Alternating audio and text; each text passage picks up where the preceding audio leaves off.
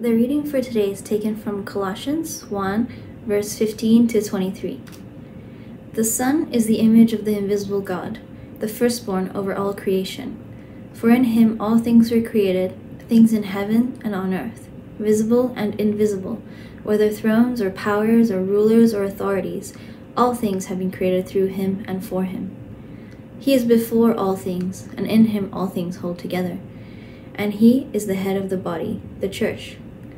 He is the beginning and the firstborn from among the dead, so that in everything he might have the supremacy.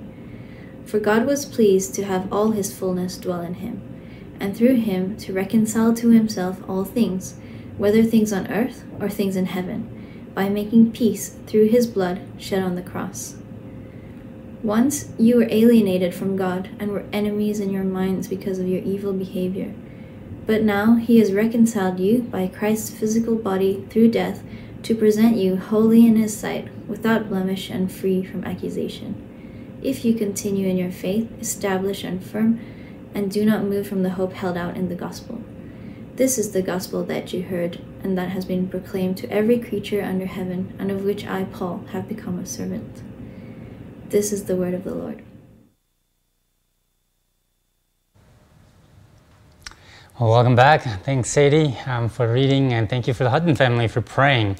If you can, have the Bible open to chapter 1 of Colossians 15 to uh, 23, and we'll be going over there. But let's pray um, that God will speak to us through this passage. Lord, we thank you um, that your word is powerful, that it has the power to change our lives that it has the power to comfort uh, those who are mourning, uh, the power to grow us um, in you, power to uh, uh, uh, help us to continue going in our faith. Lord, we pray that your word will come to us, that we will receive it gladly, that your word will bear fruit in our minds, in our hearts, and our, in our lives. In Jesus' name we pray. Amen. I wonder what you do when you uh, feel like the gospel, the message that you have received isn't enough. You know, maybe you've been a Christian for a while and you have grown, but uh, you've now you not feel stagnant. You're not growing anymore. Uh, what do you do when you feel spiritually dry? You pray and you read the Bible, but you know you feel like you're in a desert and God's far away still. Maybe you're not like that. Maybe you do feel that God is with you, but you look at the world and you think the gospel is not enough to change the world. It feels powerless. It's not doing enough in the world. What do you do? And some people walk away from the faith. Some people say, well, this is not for me. Some people turn to activism, saying, actually, I'm going to bring a piece of God's kingdom to the world some people actually change the gospel or they want to add to the message that we've received and saying, actually, that was a good start, but we need something else. We need something else on top of what we've received. In a way, the Colossians, this, this book is written to people who thought actually, who, who were thinking like that. Maybe the gospel isn't enough. And Paul says, that's not true. Don't give up he says, don't give up on the faith that you've received because it is sufficient. Don't give up uh, uh, uh, uh on the faith because uh, uh, the gospel is enough and it's powerful enough to change not just your life, but change the whole world. And our job is to stay, to continue in the faith that we've received dig our heels and continue and point to the, the finished work of Jesus. So the sufficiency of the gospel, the, the, the scale and the settled work of the gospel. I don't know about you, but we're often, or we're seldom satisfied with the things that we have. We often want an upgrade of things that we have, right? We want an upgrade of the phones or the the, the computers or cars or even houses and friends and like the people that you have in your life. People want an upgrade. Well, it seems that that was what was happening. Uh, in Colossian church, these false teachers are coming and saying, You need an upgrade from the gospel that you received. Yeah, I mean, it was a good start. Jesus was a great start. Uh, how could it be any better? But actually you need to add these practices, you need to add these little knowledges to make your spiritual life more fulfilling, to go deeper into God. You need to add to uh, the gospel. Of course, that's foolish.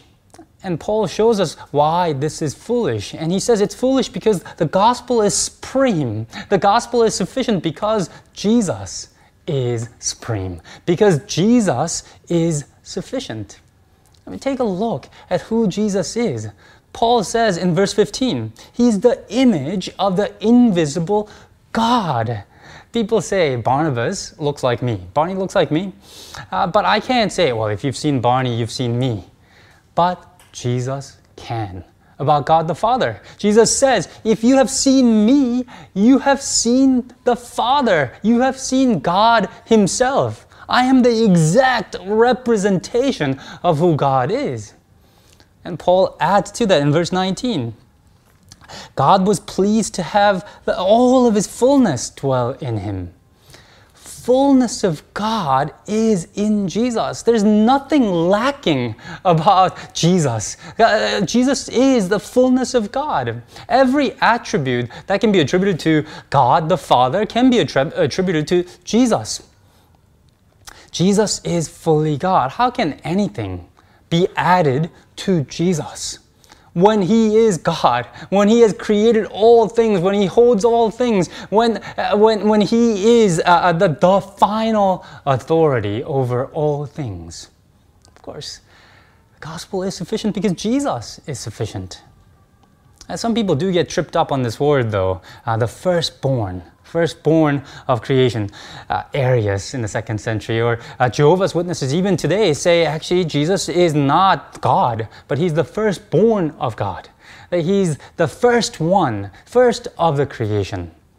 But don't let that trip you up. That can't possibly mean that if we look at the rest of the context and, and see Jesus' relationship with the rest of the creation.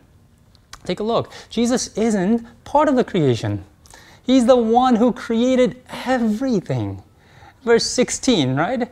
Things in heaven and on earth, visible and invisible, whether thrones or powers or rulers, authorities, all things have been created through him and for him powers, rulers, authorities. This is a, scholars think that um, this is referring to the spiritual world. Even the spiritual world, the invisible part that we don't know anything about. Jesus created that too. He's not, he's not first of the spiritual world. He has created the spiritual world. Not only everything was created through him, everything was exists for him. Exists for him. We exist for Jesus. The universe exists for Jesus. The spiritual world exists for Jesus. The angels exist for Jesus. And He's before all things. Um, and He also holds uh, uh, things together in Him. In Him. He sustains all things. He's the glue that sustains all things. If Jesus decided, if Jesus decided not to hold it together, the universe would instantly dissolve. Instantly dissolve. Now, the firstborn cannot possibly mean that he's, the, he's one, the first of the creatures. NIV, NIV gets it right when he says he's uh, over, over all things, over all creation. In the context, it means that he is first in honor over all things. If you're the firstborn, right, you, um, uh, you inherited everything that is your father's. Everything that your father owned uh, was yours. You were the master of the house. That's what Jesus, uh, that, that's what this means. That he is the firstborn, is that he has authority over all creation. Everything that is of the Father's, it's his because he is the, the, the in, uh, he is the visible image of the invisible God. I wonder if that's how you think of Jesus. Uh, the most beautiful man that I've ever seen in my life is a man named Damian Lewis. For those of you who don't know him, he's an actor known uh, for Bands of Brothers, uh, Band of Brothers, or um, Homeland, among many others. I was at a restaurant uh, near the British Library with a friend eating, and my friend uh, went up and he saw him and he went and started to talk, go and talk to him. Apparently, they went to high school together. But, and if you know me, you also know that I actually don't recall anything. Um, the details are lost on me, and, uh, but on that, that, that lunch, I remember what this man, Damian Lewis, was wearing. I remember how tall he was. I remember how he sort of exuded this charisma, and I couldn't take my eyes off of him. I tell you this uh, uh, a slightly disturbing story to tell you um, that some people command attention like that. When they walk in, you have to pay attention to them. The pre- their presence uh, fill up the room, and people are drawn to them. See, Jesus fills up the universe. And not just fills up the universe, God who created the universe, God who's much bigger than the universe, fills Jesus up. He's the fullness of God. He's not somebody that we can ignore. He's certainly not somebody that you can have as your butler or as a genie that you sort of sidekick of your life who wishes, uh, who, who grants your wishes. No, Jesus isn't like that. Jesus is the center of the universe. Jesus is the center of the story of the universe. And the good thing about that is that with Him as our Savior, with Him as our Savior, there's nothing else that we need. Uh, uh, to, to add to this story of salvation. No angels, nor spiritual powers can be added. No part of the creation can be added. No uh, special person can be added to the story. Jesus has accomplished everything because He is the, the God who's created all things and He is our Savior. Jesus is more than enough to save and sustain and recreate the church. As Pastor Dick Lucas writes, How strange if he who is sufficient to sustain a universe should be insufficient in power for the little church in Colossae. See, no upgrade is necessary in our salvation story. It's not possible in our salvation story because Jesus is supreme and He is sufficient. And it's not just that. Not only is He sufficient, but what He has done, the bigness of our salvation story, the scale of our salvation story tells us that actually nothing else can be added. It's sufficient because of the scale of the gospel. We often talk about the gospel as if it's our sort of post-mortem insurance plan. The gospel is good news because, well, it tells me that I can go to heaven when I die. Yeah, it's about me and where I go when I die. That's the small gospel. I mean, it's certainly there. People talk about how the gospel is good news because, well, it tells me that God is with me. That's certainly there, and that's certainly true. But that's not how Paul talks about the gospel. Take a look at verse 23. I mean, he says, This is the gospel that you've heard. This passage explains the gospel. Well, how did he start? Uh, take a look at verse 15. He started the gospel story by saying that actually that God, Jesus, has created all things. Part of the reason why he said that is because he wants to say Jesus cares for the, for, for the whole creation the invisible, the visible world, the heaven and the earth. Jesus is the creator and he cares for all of these things. You see, our salvation story, the gospel story, isn't just about me and us and God. It's about the renewal. It's about the recreation of the entire world. Everything that we can see and everything that we can't even see, we don't even know that's there. That's the bigness of the salvation story. But that the creation needed salvation means actually that it's out of kilt. It's not quite right. It it's not uh, uh, the, the way that it's supposed to be. The earth isn't supposed to produce thorns and thistles for our work. It's not supposed to be like that. Uh, or the creation is not supposed to be in adversarial relationship with human beings. We're not supposed to take advantage of the creation, right? And we're not supposed to be harmed by the creation like we are now. when this pandemic started, April of last year. I, um, I, um, I, um, I wonder if you've seen this picture, this report of a town about 100 miles away from the Himalayas in India who woke up. People woke up. They went up to their, uh, their um, the top of their homes and things and saw this. They saw the Himalayas for the first time in their life. because the pollution had been so bad, not just for a few years, not just in pockets, but for decades, they didn't know that they could see the Himalayas right there. You see, the cre- creation is groaning. It's groaning and it's suffering because of sin, because of the sin that fills the world. And it's not just the creation. All the structures, all aspects of life, of the universe is affected by sin. Nations are not supposed to uh, have this, uh, this conflict. Uh, you know, conflict between nations and races and classes, conflicts at home, in the workplaces, you know, between bosses and workers, between husband and wives, between children and parents. Every aspect of the creation is groaning, it's fallen. It's subject to creation, um, uh, uh frustration, as Paul writes in Romans 8. So God became a human being. God filled up, right? Jesus, Jesus uh, uh, God became a human being in Jesus so that, verse 20, through him, he could reconcile all things, everything, whether things on earth and things in heaven. I hope you can see the scale of our salvation. He didn't just come to whisk us away to heaven. He came to reconcile the spiritual world, the universe, the aching earth, polluted sky, the nations, races, classes, and families, work, all things back to Himself, to put everything under His rule so that everything will be made right. That's the scale of His work. How did He do this? Well, it hasn't happened yet fully.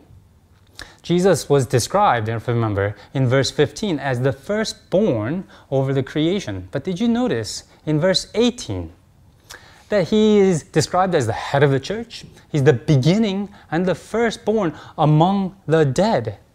Firstborn among the dead. That can't possibly mean that he's the first person to come back from the dead, right? Lazarus uh, did that, and the, the son of Shunammite woman um, in, in the Old Testament did that. It can't mean that. What does that mean? That he's the firstborn among the dead.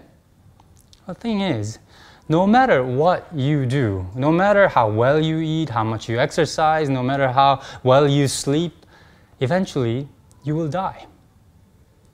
Eventually, everything in this creation will die.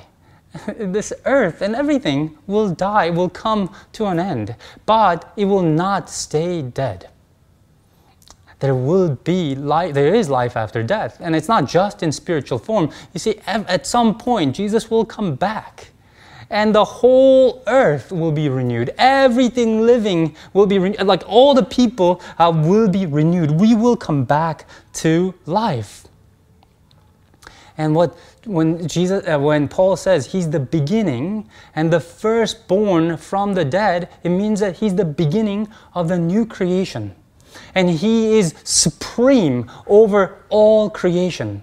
He is the firstborn, not just of the old creation, but in the new creation, and everything will be put under the subject of His rule, and everything will be made right. So don't think little of the gospel. The gospel is about the coming of the world that we all long for when we're frustrated about our sickness, when we're frustrated about the politics of this world, of our workplace, and all of that, the gospel is the solution to all of that. It's about the renewal of the whole world. That's what Jesus has done as the beginning and the firstborn over uh, from the uh, from the dead. And I know that the gospel sometimes looks small right now. The only piece of the new creation that you can see today, right now, is the church. let's face it, the church looks sometimes small. It looks insignificant. It looks like it's struggling. But, friends, it will not always be that way. You've heard of the You've heard of the, the story that Jesus is teaching, you know, the, the parable of the mustard seed and on. The mustard seed of the church, the kingdom of God will grow, the gospel will grow, and the new creation will come. And the people who belong to Him, people who are part of the new creation, will fill up the whole universe. That's the bigness of our salvation. That's what Jesus has accomplished when he died and rose again. That's the gospel that you have heard. You see then, you see how actually then coming of God's kingdom does not depend on us, on our efforts, on the things that we do, on our ministry, on our skills and knowledge. It's done. It's completed. Our job is to uh, point to the settled and finished work of God, work of Jesus. Pastor Dick, Dick Lucas in this uh, commentary says again, in the case of Colossian visitors, it seems like likely that Christ's cross was not at the center of their teaching. Perhaps they were tempted, as we are, to shift the center of gravity from the historical faith to locate the place of power in their own ministry.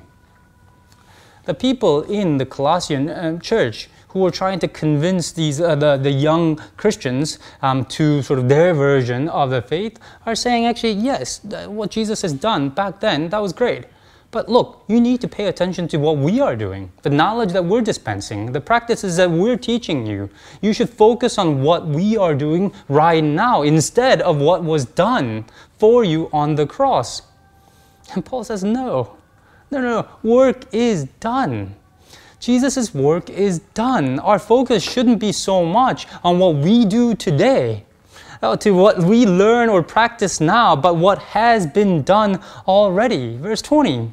He's reconciled all things and made peace already through his blood shed on the cross. So uh, put the things are put in past tense, right? In verse 21, you were. You were alienated from God and were enemies in your minds because of our, your evil behavior. Verse 22, but now, but now he has reconciled by uh, us by Christ's physical body through his death. The work is done. Sometimes, as a pastor, I wonder what if I were a better, I mean, I wonder what would make me a better pastor? What if I were more spiritual? What if I were more, maybe if I had the gift of healing or gift of prophecy, or if I were somehow uh, closer um, to God than I am? You know, I've not ever performed a single miracle. I don't have a direct line to God. I don't have any special knowledge that comes directly uh, from God. I'm not doing anything special in Shatin Church. Um, but I don't have to. I don't have to because Jesus has done everything. He has reconciled the world and us to himself through his death on the cross. And because he is the head, because He's working in His body, He will make us grow. He will strengthen us and empower us to keep going and to bear fruit of the gospel. You see, my job is not to dispense some special uh, uh, uh, practices or special knowledge. My job is to point you back to the finished uh, work of Jesus. And that's your job as well for one another. That's what we are called to do to point each other to the finished work of Jesus. So let's continue, friends. Verse 23. Let's continue in our faith, established and firm, and not move from the hope held out in the gospel. There are people who are struggling to believe that the work is finished. Point them to Jesus. There are people who are so focused on doing more and more. Point them to the finished work of Jesus. Uh, to the ones who, who, who, who, think they're too guilty, uh, too blemished. Uh, uh and they are, uh, um, uh, Satan is constantly accusing them. Tell them that they are freed from accusations, that they are without blemish because of Jesus. The work is done. The Mission is a 1986 film about a Guarani community that converted to Catholicism. In the middle of the jungle, this little community became like heaven on earth. But towards the end of the movie, for various reasons, uh, it comes under attack. And Robert De, Niro's character, he was a monk. He gives up his um, position as a monk and he picks up a gun. He trains others to fight the soldiers that are coming. Father Gabriel, played by Jeremy Irons, fiercely opposes fighting back. Well, that's not how the gospel community is supposed to respond. Um, that's not how Jesus taught us to live. We're not supposed to just respond to violence with more violence. The army eventually comes. Robert De, Niro, De, Niro, De Niro's character dies. But as he dies, he sort of opens his up, opens his eyes to see what uh, Father Gabriel is doing. He has organized a communion service, a Eucharist, a reminder of Jesus' death for the salvation of the whole world. As the soldiers uh, fire guns at him, he picks up not a gun, but the cross and he marches forward and he is shot. but then another person then runs to the cross, he picks it up and continues to march. After this event, we're transported at the end of the movie uh, between a uh, to a table conversation between the powers that made this tragedy happen. And one person says, You had no alternative. We must work in the world, and the world is thus. You must work in the world, and the world is thus. To which the church says, Yes, the world is thus. But we are not of the world. Jesus is our head. We are his new creation. We are his kingdom.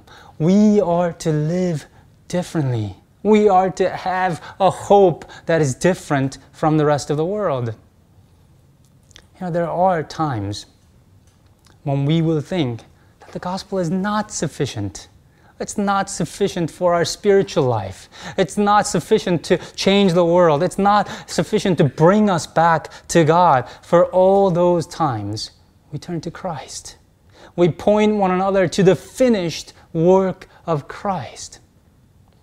And if I could write the movie, the ending of the movie, I would end it like this. The movie doesn't show this, but you know, if, if Father Gabriel, uh, he, he dies, but I wouldn't have that be the ending. When he, I, I would have it like this. I would have his eyes be opened. Take a, a next deep breath. But that time will be in the new creation. He lives people who are who die like this live because Jesus is uh, the head of the church. He's the firstborn of the dead. He's the beginning of the new creation, friends. This is the gospel that you have heard and that has been proclaimed under every creature in heaven. Friends, continue. Stand firm. Let's pray.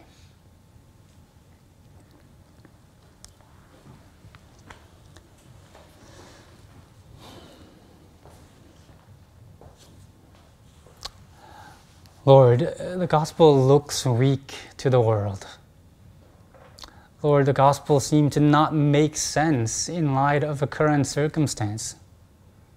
Lord, uh, the gospel doesn't seem enough to bring us uh, close to you, to enjoy our close relationship with you now.